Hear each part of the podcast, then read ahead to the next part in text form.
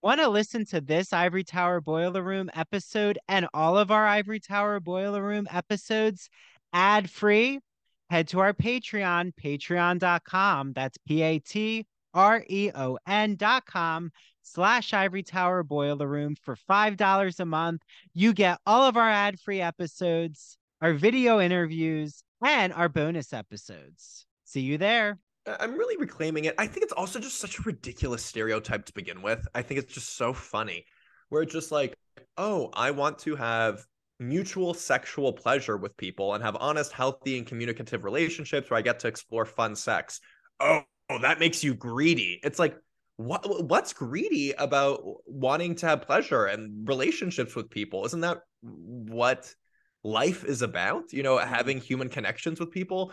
And this idea that bisexuals are greedy because it's like, oh, yes, like we want to date and have sex with people it, it's just absurd to begin with.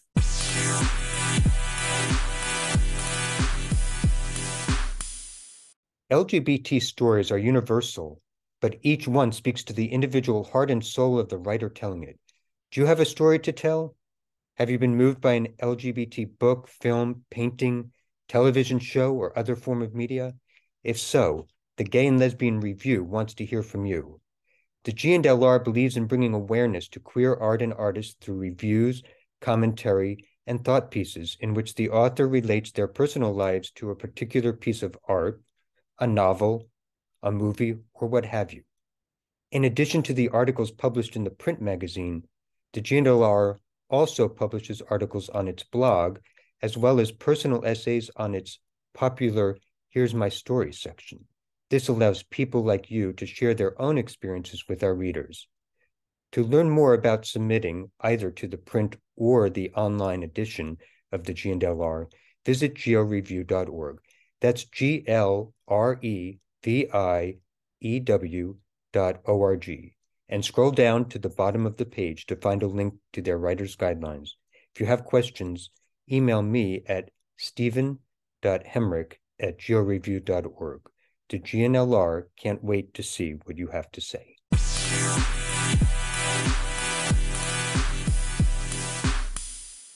Hi, everyone. Welcome back to the Ivory Tower Boiler Room.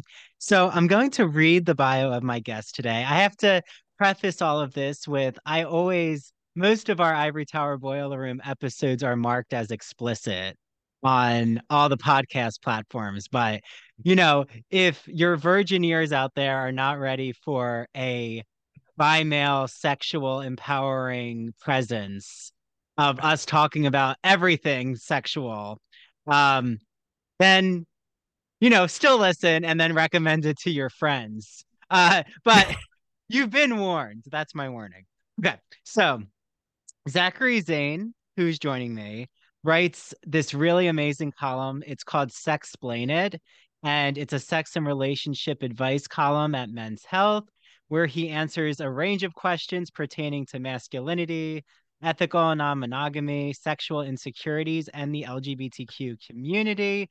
His work has appeared in the New York Times, Vice, GQ, Rolling Stone, The Advocate, Tamron Hall, and Nightline.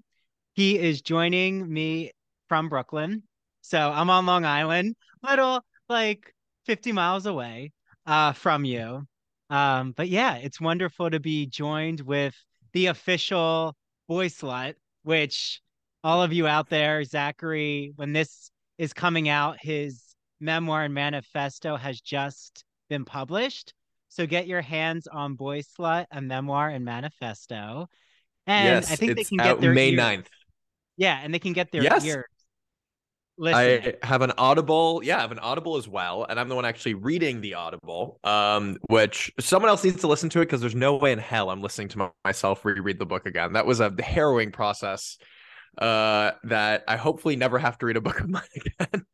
I'll listen to it for you, Zachary, and then message you. Thank you. I don't I'm think sure I can it's listen gonna to my sound good. voice for no, I'm, I'm sure it does. No, I'm very, they were very happy with it. I'm happy with it, but I think just hearing my voice for an entire book would be like, I can't do it. I can't do it. Yeah, well, it's like when I listen back to these podcast episodes. I mean, you get accustomed, but I hear my idiosyncrasies, so I can understand. Um, well, first things first. I was like, how am I gonna hook Zachary Zane? Because he's on all this media circuit, um, publicity tour extravaganza. And I was like, well, what's a nice Jewish boy like Zachary Zane doing claiming the term boy slut? I mean, I think it's so beautifully rebellious, but also, I mean, there's a lot of queer male Jewish energy and um uh, there sure is. Yeah. Yes. Um so I just wonder when you look back at that Zachary from Los Angeles, right? I or you grew up in the valley from what I remember. Correct. Um did my homework and you know, you begin our experience in your memoir and manifesto with this image of seeing your therapist, your childhood therapist, and you imagine him naked. And like that's our beginning journey. I mean, did you now think, oh, this is where I would have ended up in my career? Oh my God, no. Um, I, you know, I, I originally was going to get a PhD in clinical psychology. I was working at Harvard Medical Center as a smoking cessation researcher and counselor. And I studied psych and neuroscience in school. That's why I did my internships. And and I took the GRE, I took the subject test, I had academic papers that I published where I was the first author and I was about to apply, and I kind of had a uh like panic attack. I, I was like, for the for the seemingly altruistic profession, they are cutthroat, they are nasty, they will steal your work, and I'm like, I don't want to do this. Um, I ended up starting to write, and then uh, I wrote a piece about bisexuality, my first piece ever that actually went viral, and then from that. I uh, started writing more and more about bisexuality because there was such a dearth of content. And the content that was out was you know this is along this is almost 10 years ago but the content that was out was very much like 10 things to never say to a bisexual person or mm. trying to prove to gay and straight people that bisexual people are real and exist. But there wasn't any content for like bi people by bi people. So it's just like okay how do you deal with internalized biphobia? How do you deal with explicit biphobia from other people? How do you come out to your family? What are the, some of the challenges that come with dating as a bisexual person? And i kind of filled in the gap there to answering these questions and really making bi content for bi people. Um and that kind of took off and before i knew it like i did not think that this was going to be my profession this was going to be my job.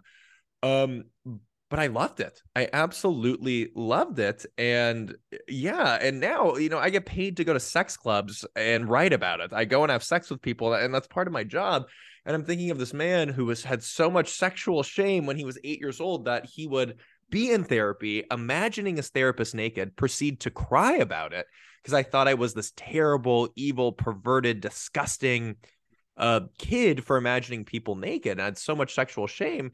And then, yeah, it is a complete 180. And when I kind of get frustrated or overwhelmed by my job or my life, I try to like remember how far I have grown, how lucky I am that I have this incredible career where I'm able to do this. I'm able to reach people and help people and speak to a community that I love and I feel a part of and very equipped to do.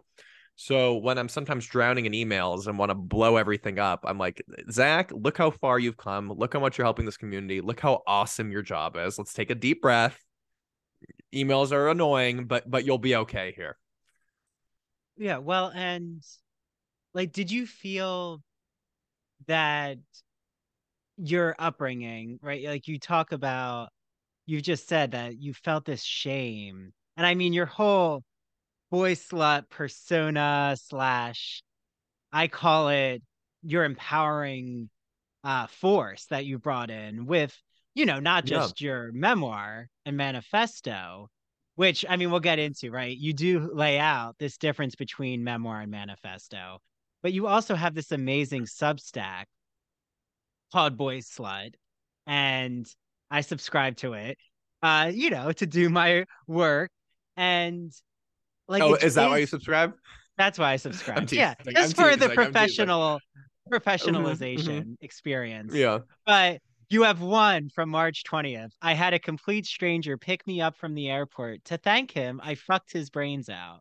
Um, and then I like this other that says, Um, love your mommy and daddy. Breeding the biggest, juiciest, heftiest daddy ass rewired my baby queer brain. And you know, I, I do want to. Cl- wait, wait, wait. Sorry, continue, topics. continue. I don't want to interrupt here.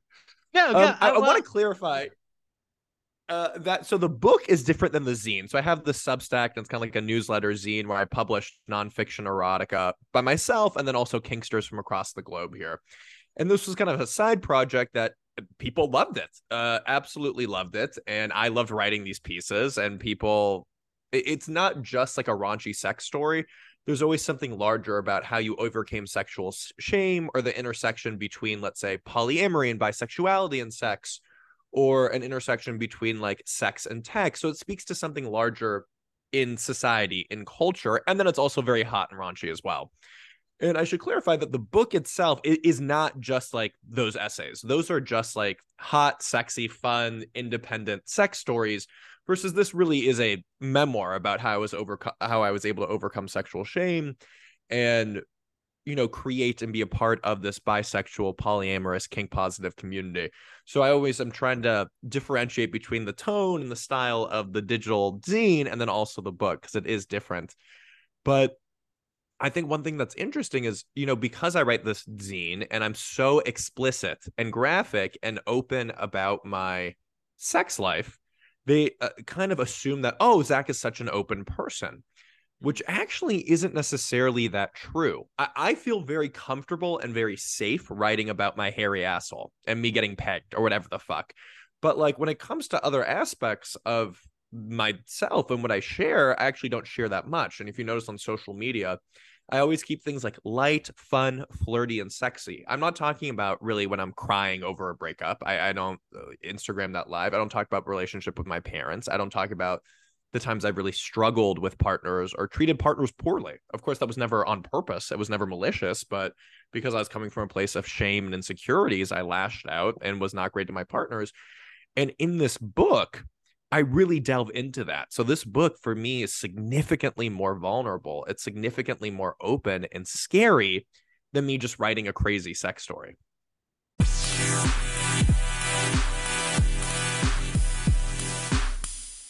Hi, this is Andrew, and I'm interrupting what I know is an enthralling interview because I want you all to know that we are sponsored by Broadview Press. And if you don't know, Broadview Press is an independent academic publisher who publishes books covering topics like English studies, writing, philosophy, history, gender studies. And every season on the podcast, I interview one of the Broadview Press authors. So for the fall, we had Anne Stevens on to talk about literary theory and criticism. She played a Wizard of Oz literary game with us. She talked about why Bridgerton actually involves literary theory. So does Fifty Shades of Grey. Who knew? Um, and also, we just had on Jeffrey Weinstock, who wrote the first ever pop culture analysis book. So, you know, I am all things a lover of pop culture, especially my Hollywood topics, Real Housewives, the list goes on and on. And he also wrote the book called The Mad Scientist's Guide to Composition, where he's writing a book teaching students about how to write rhetorical strategies, but it's all around this metaphor of being in the mad scientist laboratory because as you'll learn when you hear our episode with Jeffrey, he is a gothic and horror fanatic.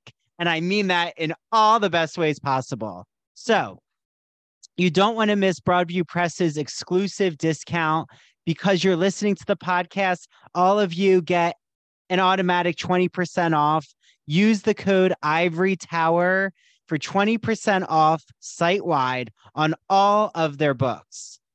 So our in our show notes, we have a link to Broadview Press. Make sure you click the link, put in Ivory Tower, and you're going to get 20% off your order. So enjoy your reading, everyone.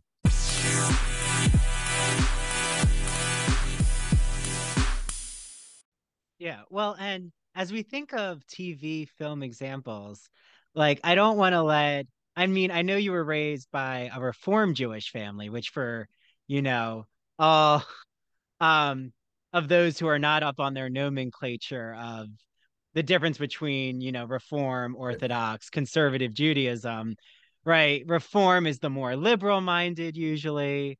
And what did I call it? I have a brief description of being like, so I'm reform. And if you don't know what this means, and I described it something where is it? Yeah, Sorry, well, keep talking. To... I'm gonna look yeah, through. But, yeah. Like what fascinates me is it usually is that reform coming out Jewish family experience that we do see. And like, I don't know if you remember, but Queer as Folk, one of the characters has that Jewish mother who's like the biggest ally of PFLAG and she owns the, di- does she own the diner?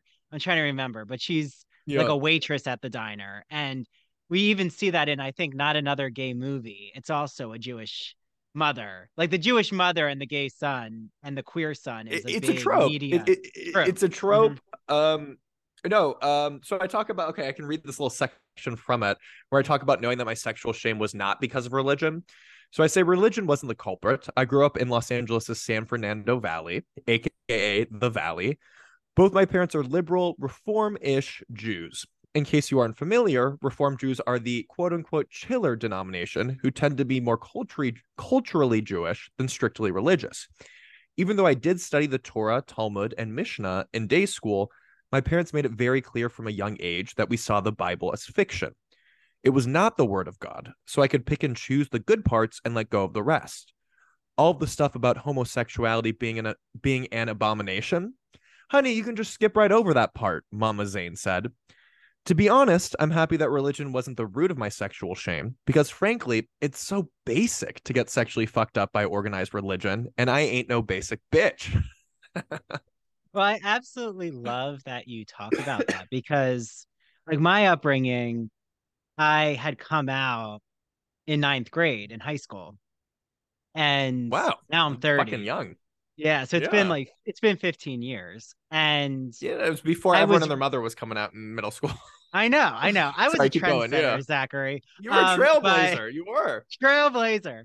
Always ahead of the curve. No, uh, just joking. But I grew up Catholic, and I have though, um, like Jewish, like I have Jewish ancestry that I started to discover actually in the last few years and i've always like had more i don't know my now it kind of makes sense my family does have a jewish aesthetic especially my dad's side and I'm like, I always was rejecting the Catholic um like it was South Jersey. So I grew up in New Jersey outside Philly, but like we still had these horses on um especially not masturbating. Like it got very intense in middle yeah. school about, you know, like I was getting that message, but then from our public schooling, I was actually watching HIV AIDS documentaries and learning about the health aspects of masturbation and pornography. So it was like yeah, it was like where religion I was seeing Catholicism was really hammering down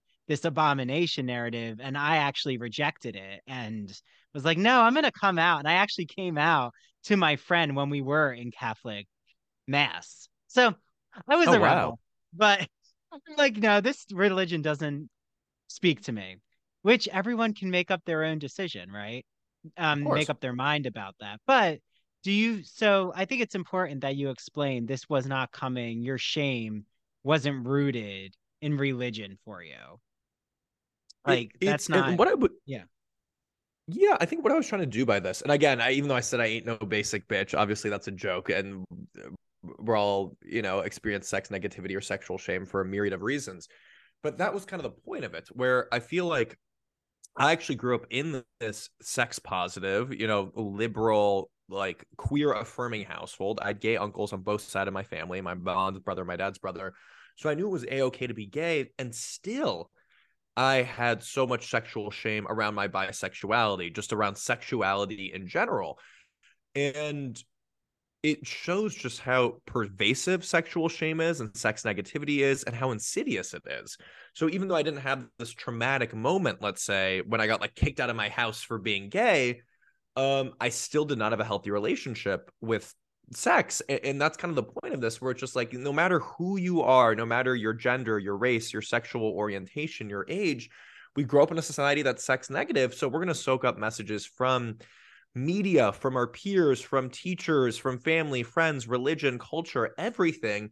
So you just can't escape it. No, no one grows to the age of 25 and ends up with a healthy sexuality, you know, by accident. It has to be something that you work on. You have to actively combat all these aspects of society. So the reason why I was bringing this up was to show that, like, hey, no matter who you are, whether it's religion or something else, you probably don't have the healthiest relationship with sex, and that's okay. And just because you didn't have this terrible upbringing doesn't automatically mean, oh, you have a healthy and great relationship with sex. Yeah. Well, and how long And ago identity. was yeah, how long ago has it was it when you actually first started your men's health Sexplain it column? I think it's been end of 2019, I think. I think it's maybe been three and a half years. And I was writing for them beforehand. So I, I just didn't have the column, but I was writing kind of as a freelancer, kind of these like sex and relationship features or SEO content, like search engine optimization content. So writing stuff like what are anal beads? And you know, ideally when you type that in, they want men's health's article to come up first. So I was writing that type of content and I was doing kind of a great job with them. And I pitched this idea because I realized they didn't have kind of a modern sex column and they jumped all over it. Mm. Well, and when did you leave Harvard, working at Harvard? Oh, that was years ago. So that Oh, was so I was at that was 2000 I stopped there. I went there right after school. So March or sorry, June 2020 sorry. Wow, hold on. June 2013 and then my last month was in March 2016. So I was there for almost 3 years. And at the time, by the time I'd quit, I'd already started freelance writing. I'd been freelance writing for almost almost a year at that point where I had enough contacts and works and work and gigs I was able to kind of transition from that into full-time freelance writing.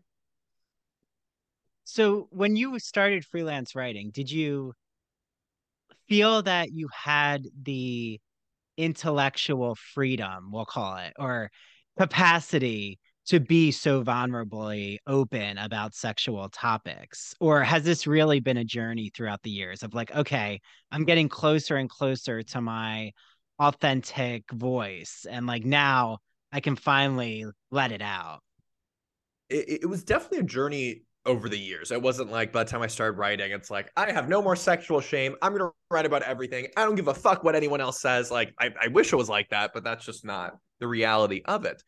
And I think each time, you know, I, I definitely came of age, like, or not came of age, that's not the right word, but became a writer during the era of like the commodification of first person identity. And what I mean by that is like uh, people, like places would pay you 50 bucks for you to write the most vulnerable first person essay you've ever written. And then you might not even get paid for it. So they were really taking advantage of freelance writers and their experiences, making a lot of money off of us and paying us hardly anything but that was kind of what was in uh, like really in when i was writing so I, I started sharing my life story because that you know someone who didn't study writing in school like I, was definitely not the best writer by any stretch of the imagination. I'm not the best writer now by any stretch of the imagination. I have a very unique voice that i'm very proud of. I like the way that i write. I think it's very funny. It's very conversational.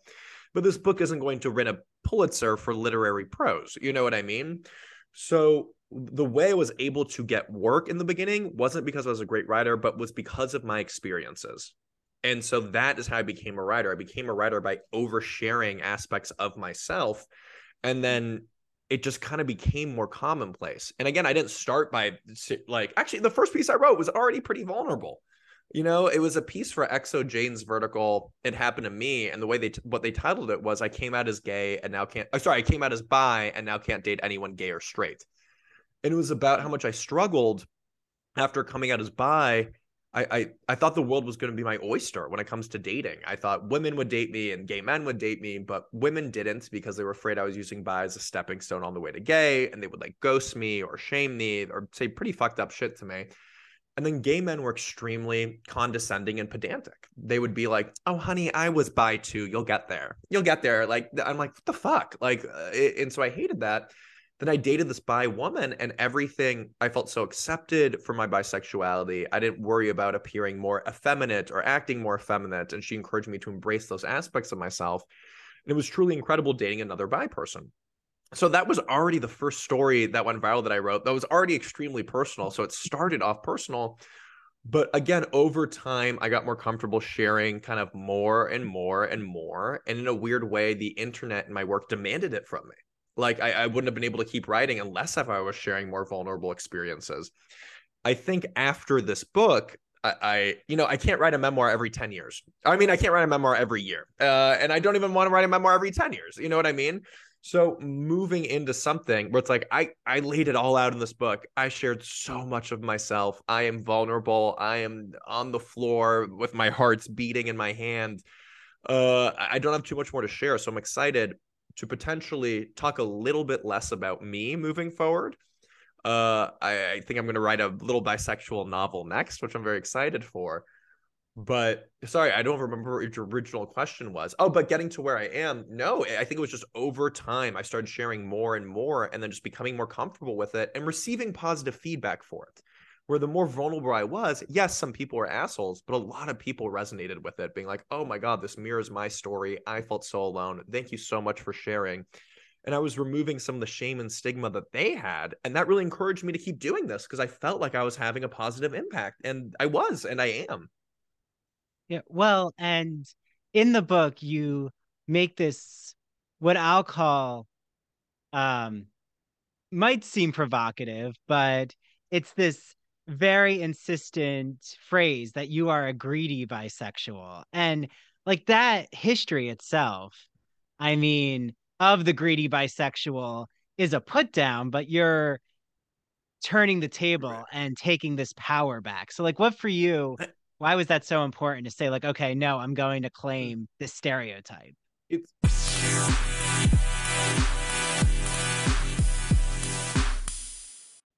Hi, this is Andrew. So, as some of you might know, I've been such a fan of the Gay and Lesbian Review, bi monthly magazine of history, culture, and politics that publishes essays in a wide range of disciplines, as well as a slew of reviews of books, plays, and movies, and a number of special features, such as artist profiles and the popular art memo column did you know we actually had two of the writers on the Ivory Tower Boiler Room podcast, Ignacio Darnaude and Vernon Rosario? So if you haven't, make sure you listen to those episodes. Each G&LR issue brings you consistently intelligent, lively, thought provoking articles focused on a unifying theme and brings together the leading minds on the topic. You won't find a lot about the latest dating fads or fashion trends, Though you might find articles about online dating as a social phenomenon, like Grindr, which I have some experience with, or the gay influence on 20th century fashion. Now, for a special offer, when you subscribe to the G&LR, you'll receive a free copy with any print or digital subscription. That's seven instead of six. Visit glreview.org. That's G L R E V I E W dot org. Click subscribe and enter promo code ITBR for your free issue. And as an added bonus, you'll receive online access to all archived issues of the magazine.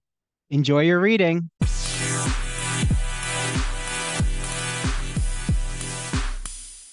I'm really reclaiming it. I think it's also just such a ridiculous stereotype to begin with. I think it's just so funny where it's just like, oh, I want to have mutual sexual pleasure with people and have honest, healthy, and communicative relationships where I get to explore fun sex. Oh, oh that makes you greedy. It's like, what what's greedy about wanting to have pleasure and relationships with people? Isn't that what life is about, you know, mm-hmm. having human connections with people. And this idea that bisexuals are greedy because it's like, oh, yes, like we want to date and have sex with people is just absurd to begin with. Um, and so I've kind of like pointing out the absurdity by saying it and also showing like, yes, like if you want to call it greedy, even though that has a negative connotation, you can, but there's nothing wrong with being greedy. There's nothing wrong with wanting to have you know a lot of kinky experiences or multiple sexual partners or if you're someone who your bisexual identity and your polyamorous ide- identity intersect the way that it does for me, where it's like I could not be monogamous. And there's nothing wrong with that because I'm honest about it. I communicate that to my partners and I'm able to pursue pleasure and have these healthy different forms of relationships with multiple different people. You call that greedy. I just call that living my life to the fullest here. Uh, and, and I can tell part of the greedy uh, stereotype is definitely an aspect of jealousy. I think it's a lot of people who wish they could be, you know, greedy bisexuals in a sense, who wish they were so sexually liberated and unafraid and able to have multiple different partners or sexual experiences. So I definitely think it's coming from a place of people wishing they were us without sounding like a hot bitch, but I am going to sound like a hot bitch. Why not? Well, yeah, no, I mean, I'm a gay man, but I definitely, you know, love, embrace, you know, my bi men out there. Um, but also think it's so important that you have such a large platform now, especially with Boyslut and, you know, having an actual book in existence and that it is so there's not a lot of representation still of bi men in TV, in film, in pop culture, in reality shows.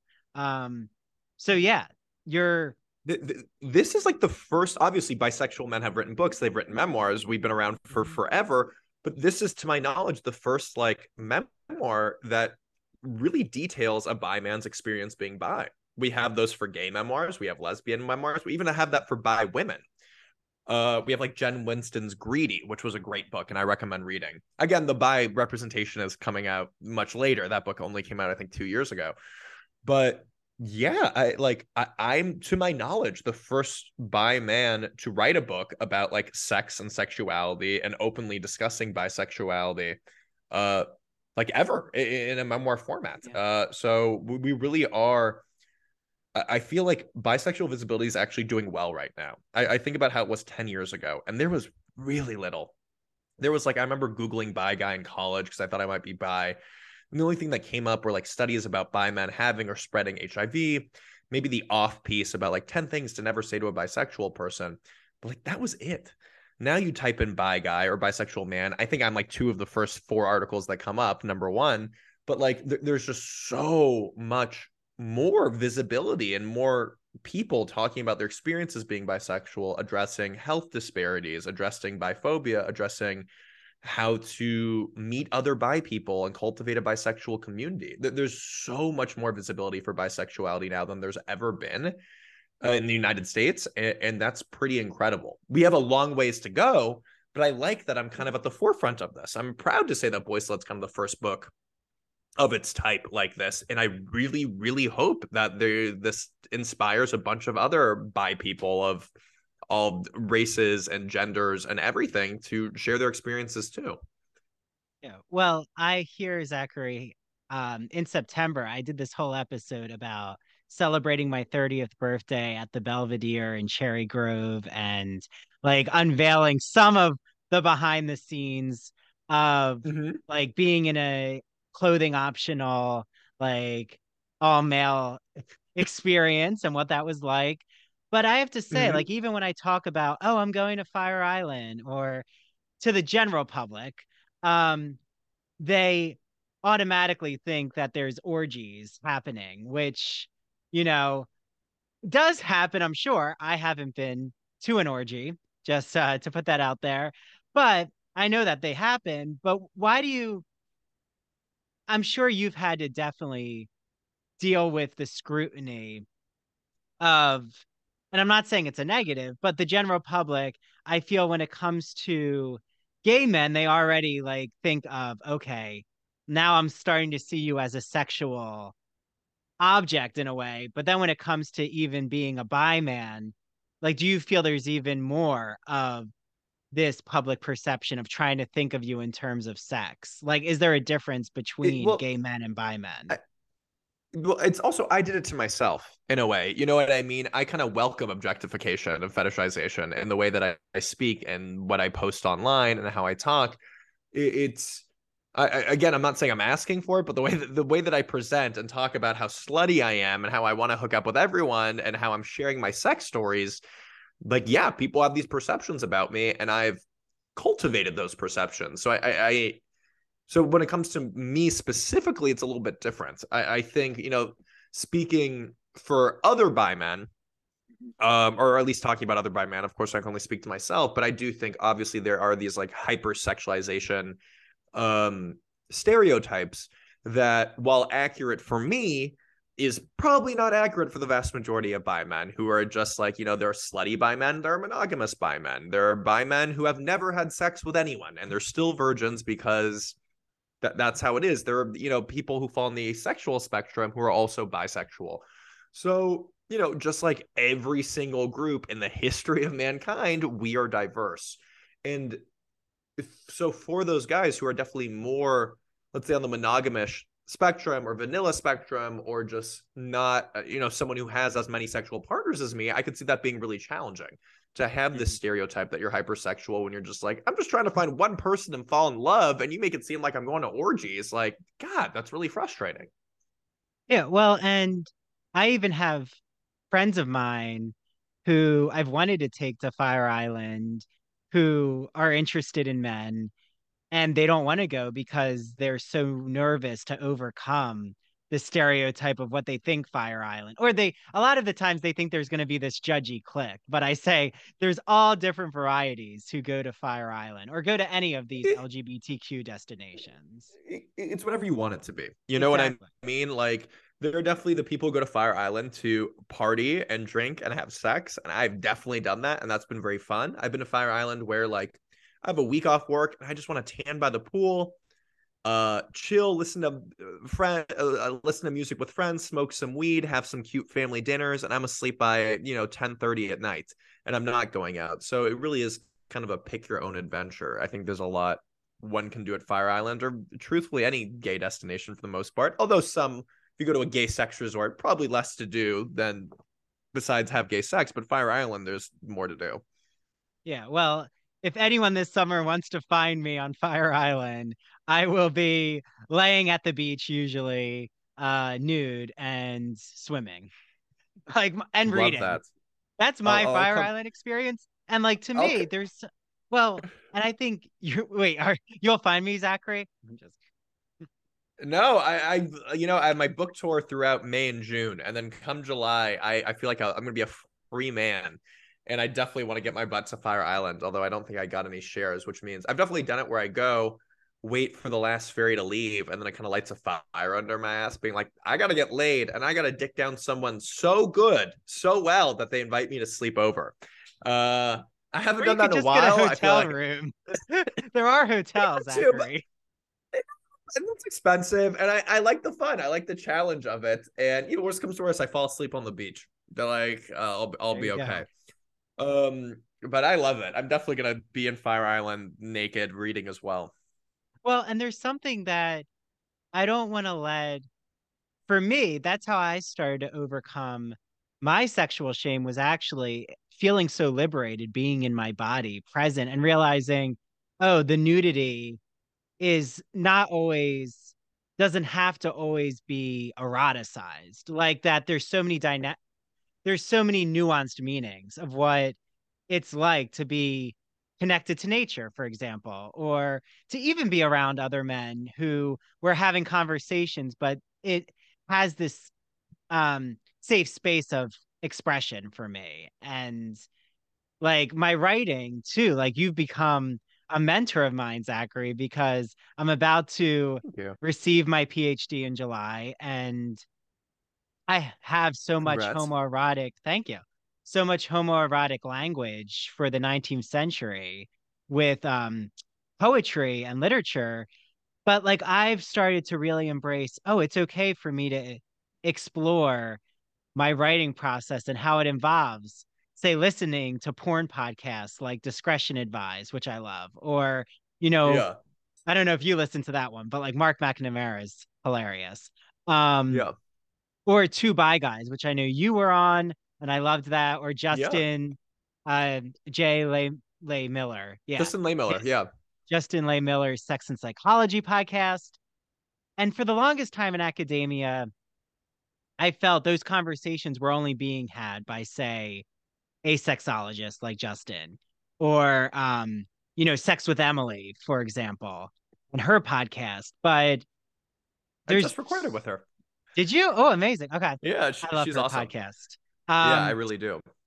And for the longest time, there's been so much queer studies work, and there's been a lot of porn studies too in academia, but there's never really, in my opinion, been this public connection. Like we know it exists, but there's never been um a media and a university bridge. So like that's why it means a lot to talk with you, Zachary, because you've become a stepping stone and a guide for me of oh okay i can be more vulnerable and claim my authenticity and not be afraid of the backlash. Like i've always been afraid of okay who's going to call me out? Like who's going to try to professionalize me for example? It it's well thank you. First of all thank you very much and i'm, I'm really glad you shared that with me. Uh and you know there's still are we still live in a sex negative society. There are real repercussions of prevent of presenting yourself as sexual.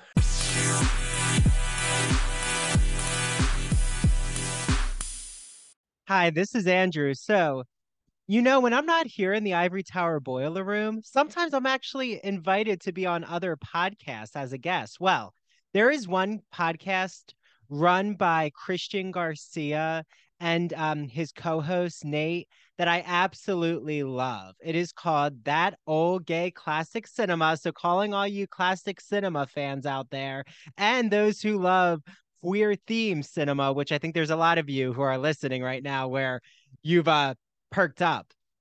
So follow them on Instagram at that O O L Gay Classic Cinema the first ever episode I was featured as a guest. It's The Sound of Music. I got to talk about being Captain Von Trapp in high school, and it's just such an exciting conversation. They've also featured discussions about Gone with the Wind, The Wizard of Oz, which features guests from uh, the podcast The Garland Gab and Down the Yellow Brick Pod. There's a deep dive of Cinderella. And recently they had an episode on the film Giants, starring Elizabeth Taylor, Rock Hudson, and James Dean.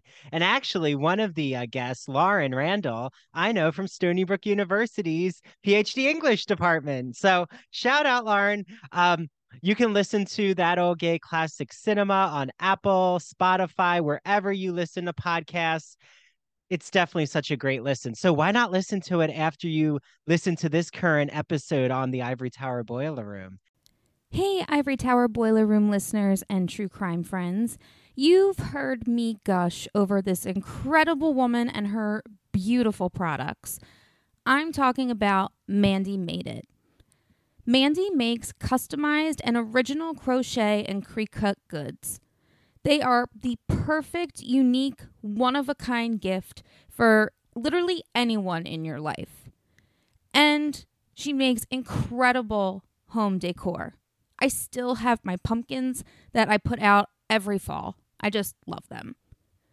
Check her out on Instagram at M A N D E E Made It or search Mandee Made It on Facebook. To order, just slide into her DMs, and if you mention the Ivory Tower Boiler Room, you will receive a free personalized gift with your first order. So, Go on Instagram and look up at Mandee Made It, and Mandee is spelled M A N D E E.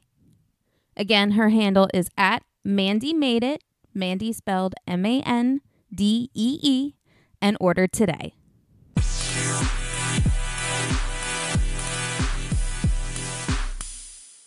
You know it's for me it's almost like i went in this career because i did not want to have to hide. I did not want to have to you know every time i got a new job at a lab come out as bisexual or it's polyamorous and we have the christmas party and i want to bring a male partner and a female partner and that like be a whole ordeal or issue. And like i almost cr- like created a career for myself where like uh i can be overly sexual and that is the point and i'm rewarded for it versus that is not 99.99% of professions. You know what I mean?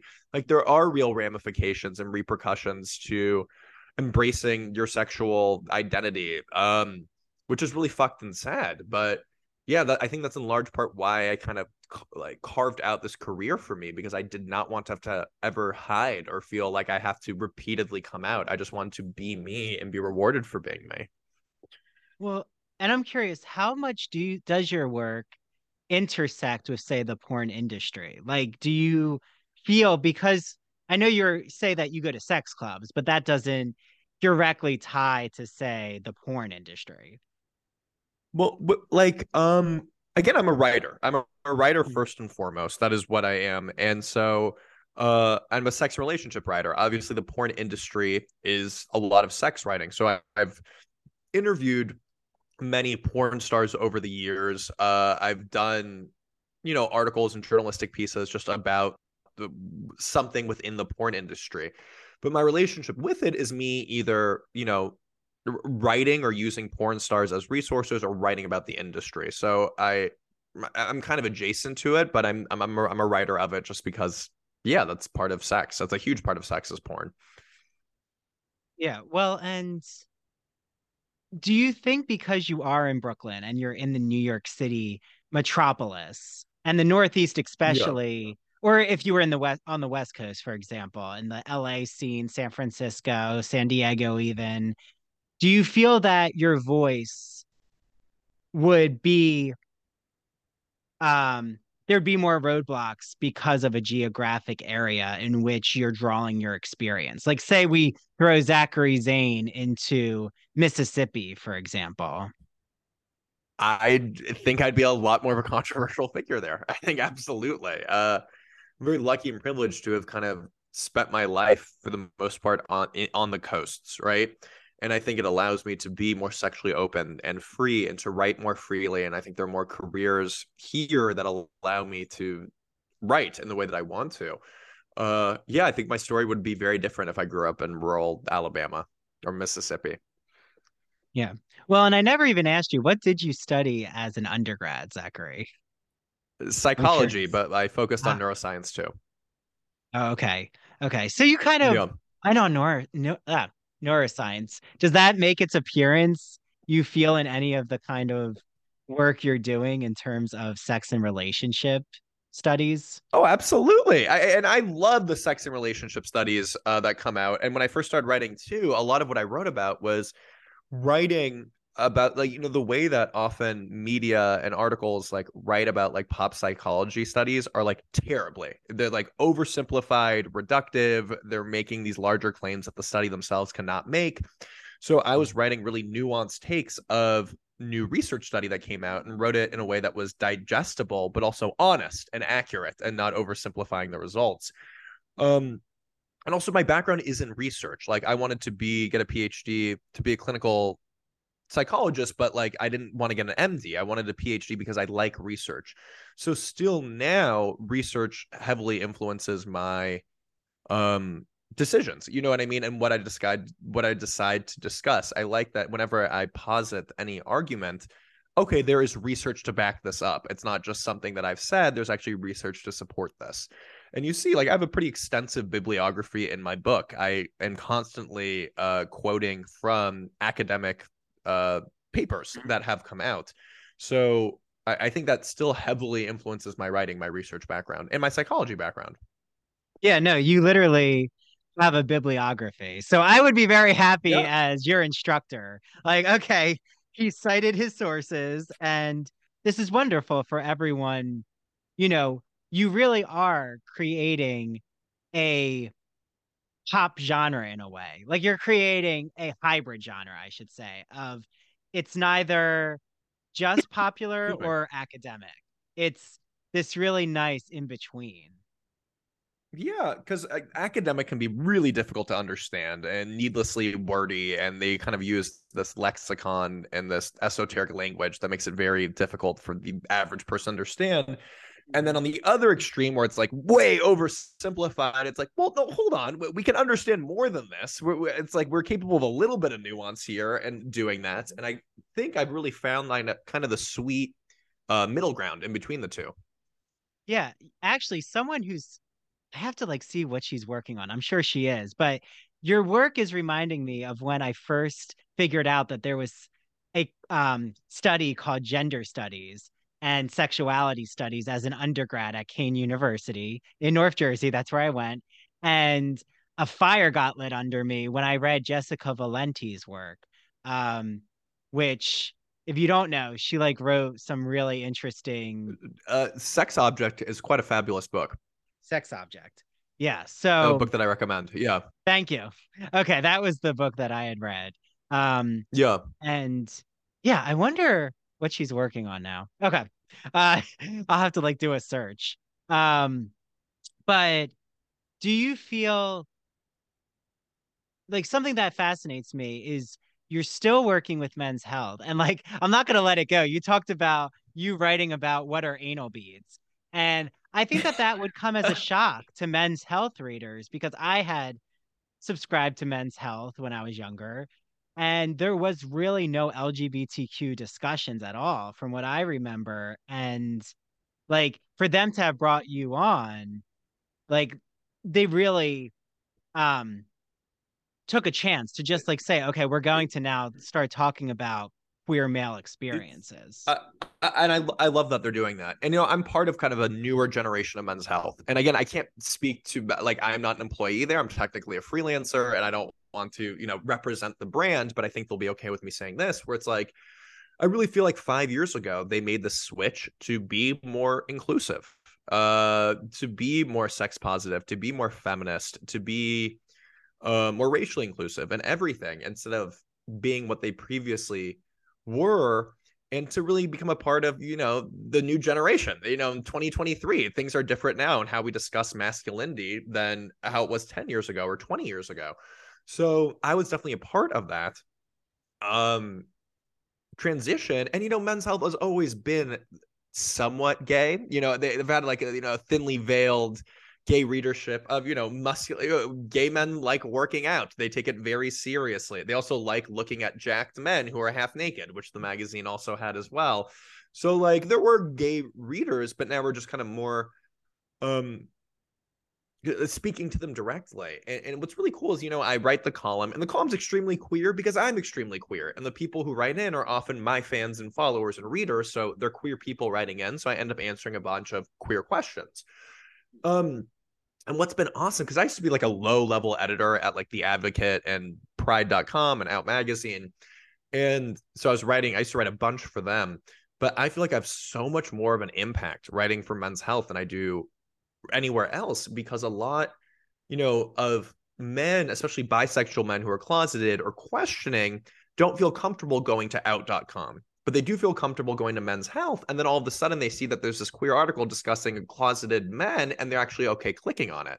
So I'm able to read a de- uh, able to reach a demographic who actually needs my help the most because they are closeted, confused, questioning, have some shame uh, to the point that they can't even don't feel comfortable going to the openly gay resources. And so I get a lot of messages from guys in their 40s, even 50s, 60s being like, "Hey, I came out to my wife as bi because of you, and we had a great conversation. I just want to thank you," in a way that they would not have been reading my Work It Out magazine. So I do love that I'm able to reach a demographic that I think is generally actually quite hard for me to reach.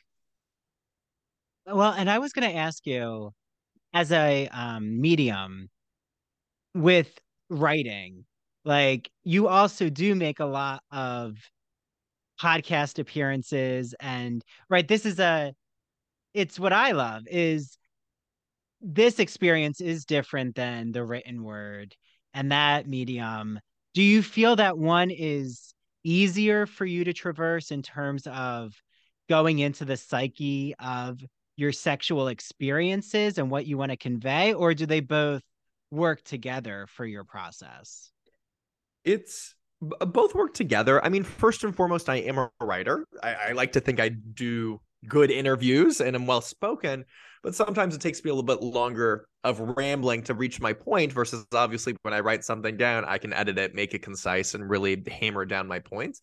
So I really eh, prefer if I'm making an argument, I usually prefer to write it. But I also like, you know, when we're able to have these interviews, you know, one on one, I'm able to kind of express so much more and able to answer different questions that I otherwise wouldn't be able to answer.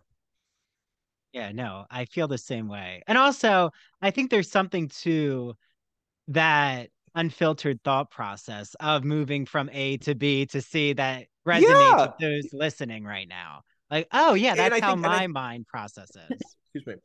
Yeah, and like you know, sometimes while thinking out loud, you're able to kind of reach a different conclusion, a way that usually wouldn't. Um, but it's good. You know, I'm also trying to be not just a writer, but also a personality. And I like, and at least that's what my editor, and my you know, my media team and my agent and manager and everyone calls me, where it's like they want me in front of the camera. Um, they they want me talking and giving lectures and being slutty and having you know uh, me being in a speedo and using you know everything I can in order to get this book sold, but really moving from just being an author to being this type of personality person. Oh yeah, no, you're having I predict for you, Zachary Zane, that you are going to have an explosion of just outreach. And like I could even see you in a talk show format. Like we still really don't have an openly queer talk show at all. Like there's no, That would be fun. you know, I propose that. I mean, I've always proposed that I want to be in a reality show, but after seeing the real Friends of WeHo, which it's okay. I did enjoy the first I didn't episode. see it. I didn't Oh, see it, but. I know uh social media and reviews were less than kind. I mean, I enjoyed the personalities on it. I think that Mhm. um I think a New York one could be interesting. I think that maybe instead of a reality show, like an education show would be I don't know, I'm throwing it out there. Could be interesting of just these types of discussions in a more Yeah. um yeah, in front of the camera. Okay. That could be a Fire Island show. Have an arts and culture show on Fire Island. Uh but Love it.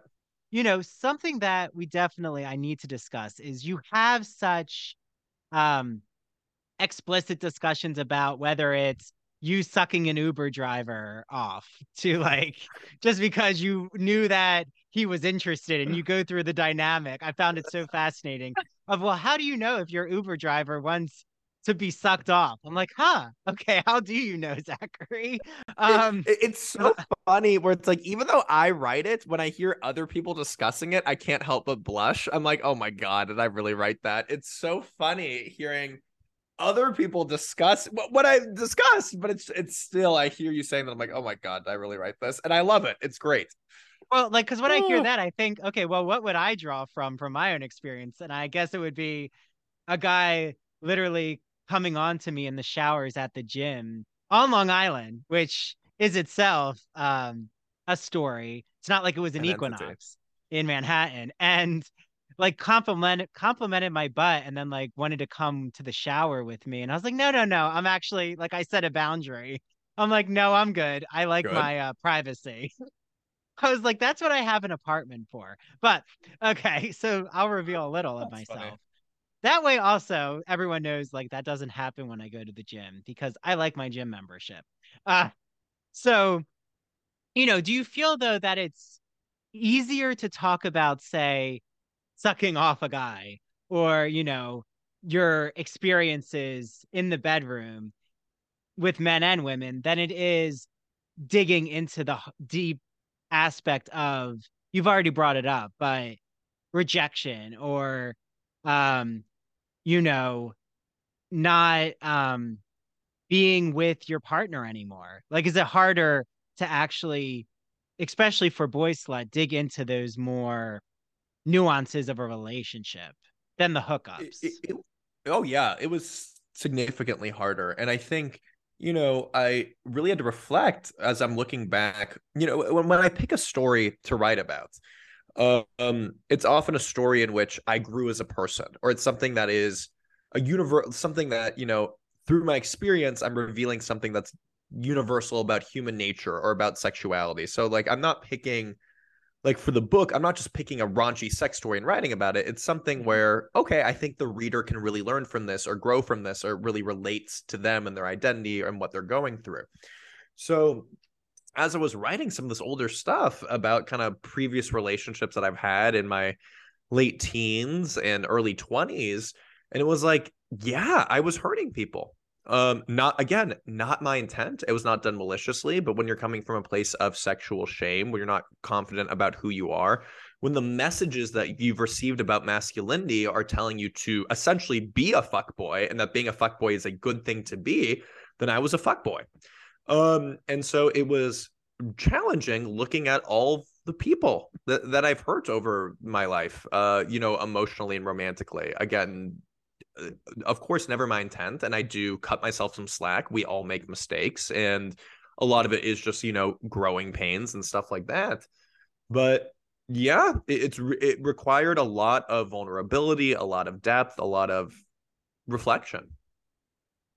Yeah. Well, and I appreciate you go there as all your readers I know are going to appreciate it and why um you know, even you claiming that you were a fuck boy. I mean, I have to say I loved um what is that reality show? Oh my goodness. Fuckboy Island. It's not Yeah, Fuckboy Island. Thank you. Yeah. I was like, yeah. did they use the word fuck in it? I guess they did. Sure did. Yeah, because it's on HBO, right? Um I don't remember, but yeah. I think I don't know one of the streaming services that are just never ending. Um, that I have to keep like canceling my subscriptions because I don't watch them. Uh, but like what I like is you have so many readers. So like you know, as we're nearing the end of this conversation, I'm just curious: do you get as much delight as I do out of my like sexual exploits when I talk to my straight guy friends? Like I don't. I think I have a certain kinky fascination of like seeing if I can shock them. But I think what usually happens is they enjoy the vulnerability. They're like, wow, I wish I could like try to talk about my exploits in the way that you're relaying them to me.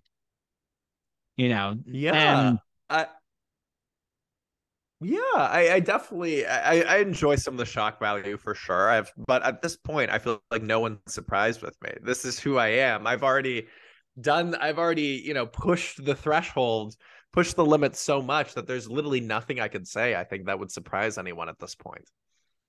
well, and do you get more feedback from a specific demographic? Like, do you you talked about a lot of messages from, you know, bi men, but like, do you feel that there's No, oh, go ahead. sure when i share with straight men i feel like they're so kind of like set in their ways in heteronormative dynamics and gender roles when it comes to sex and their role during sex so the fact that i'm able to break that and do something different like i feel like i often give like straight men more permission to do things differently in a way that they didn't even think was possible versus gay men because we've been ostracized and because we've been marginalized and because we have our own community. Like we know there are slutty gay men. We know there are gay men who are cruising. That that is a thing. And because you know we didn't have marriage up until recently in the United States, and still in many places of the world we do not. You know, when we were no longer aspiring to marriage because marriage wasn't an option, we created our own types of relationships, our own relationship with sex. We've been on the outskirts of society for so long, so we came up with alternative lifestyles. So it's I'm not as shocking to a gay person or a bi person or my stories that are like showing my alternative lifestyle again are not necessarily as shocking to a gay or bi person as they are to a straight person because it's just so outside the realm of what they are used to and what they frankly think is possible. Yeah, and there's kinky straight behavior. I mean, Of In course there is. swinger situations in sex clubs in Yeah. you know open relationships. So I feel, you know, it's so interesting the kind of feedback you would get from the straight community. yeah. Like saying, Yeah, "Oh, we can express ourselves in such, you know, non-traditional quote unquote ways in our sexual expression." Yeah. Well, Zachary, this has been wonderful. I hope to like Thank you so much. Somehow run great. into you on Fire Island. I'll be like, okay, who's where's Zachary? Oh my god. Well, hopefully I can get my butt over to Fire Island sometime in July and August. But if so, I'm excited to see you there. Yeah. Well, and I'll see what kind of speedo you're wearing. We'll have to. There you go. If I'm wearing one at all, who knows? That's true. Depends where you are on Fire Island. Well, True. everyone out there, Zachary, this has been a pleasure. I feel like we covered all of the terrain. Um, so you know, everyone get your hands on Boyslut. You know, the fabulous Billy Porter says it himself that Zachary Zane is doing the Lord's work. So I don't know Uh, what other kind of endorsement. you want. Yeah, right. What other endorsement could you name? It's Boyslut. It's sold anywhere books are sold. You can get on Amazon or Bookshop. Boyslut is one word. I have a book tour that's all throughout May and June. If you check out my website, zacharyzane.com, you can see if I'm coming to a city near you. But I'll be in LA, SF, New York, Boston, Chicago, Nashville, and Montana as well, randomly. Um, and you can follow me on social media at Zachary Zane underscore on both Twitter and Instagram. Thank you so much, Zachary. Okay, well, happy summer to everyone out there and happy uh, you know, boy slut uh empowering energy spirit to everyone. Yes, will, love it. Yeah, it's causing a conversation that's needed. So thank you, Zachary. Thank you. Bye, awesome. Everyone. Thank you.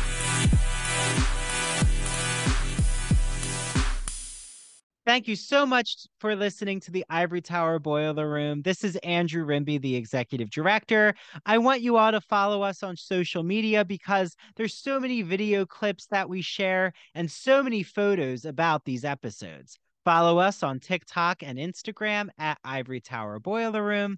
Follow us on Twitter at Ivory Boiler Room. Follow our Facebook page, The Ivory Tower Boiler Room. Join our Patreon, patreon.com slash Ivory Tower Boiler Room.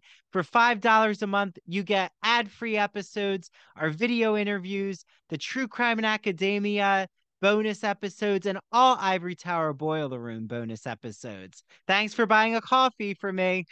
And thanks to an amazing team. Thanks, Mary. She's our chief contributor. And thanks to the Ivory Tower Boiler Room Spring interns, Andrea, Caitlin, Sarah, Sheila, and Rosie. See you all again in the Ivory Tower Boiler Room.